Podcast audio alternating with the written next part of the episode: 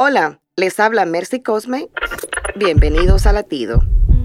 Génesis capítulo 21 cuenta cuando Abraham envió a su hijo Ismael y a su madre Agar al desierto, y ésta, al versele acabado el agua, abandonó a su hijo para no verlo morir. ¿Cuántos no pasan por situaciones que atormentan, limitan y desafían? Ismael levantó su cabeza y lloró como súplica a Dios. Entonces un ángel le dijo a Agar, Ve por tu hijo, pues Dios ha escuchado sus súplicas. Así lo hizo y de repente vio ante ellos un oasis. De esta historia podemos concluir que bienaventurados son aquellos que con dolor atraviesan el desierto y hacen en medio de él un oasis. Así que no te rindas y si has de hacerlo, ríndete ante Dios, porque Él te escucha. Para escuchar más latidos, visita salvationarmyradio.org.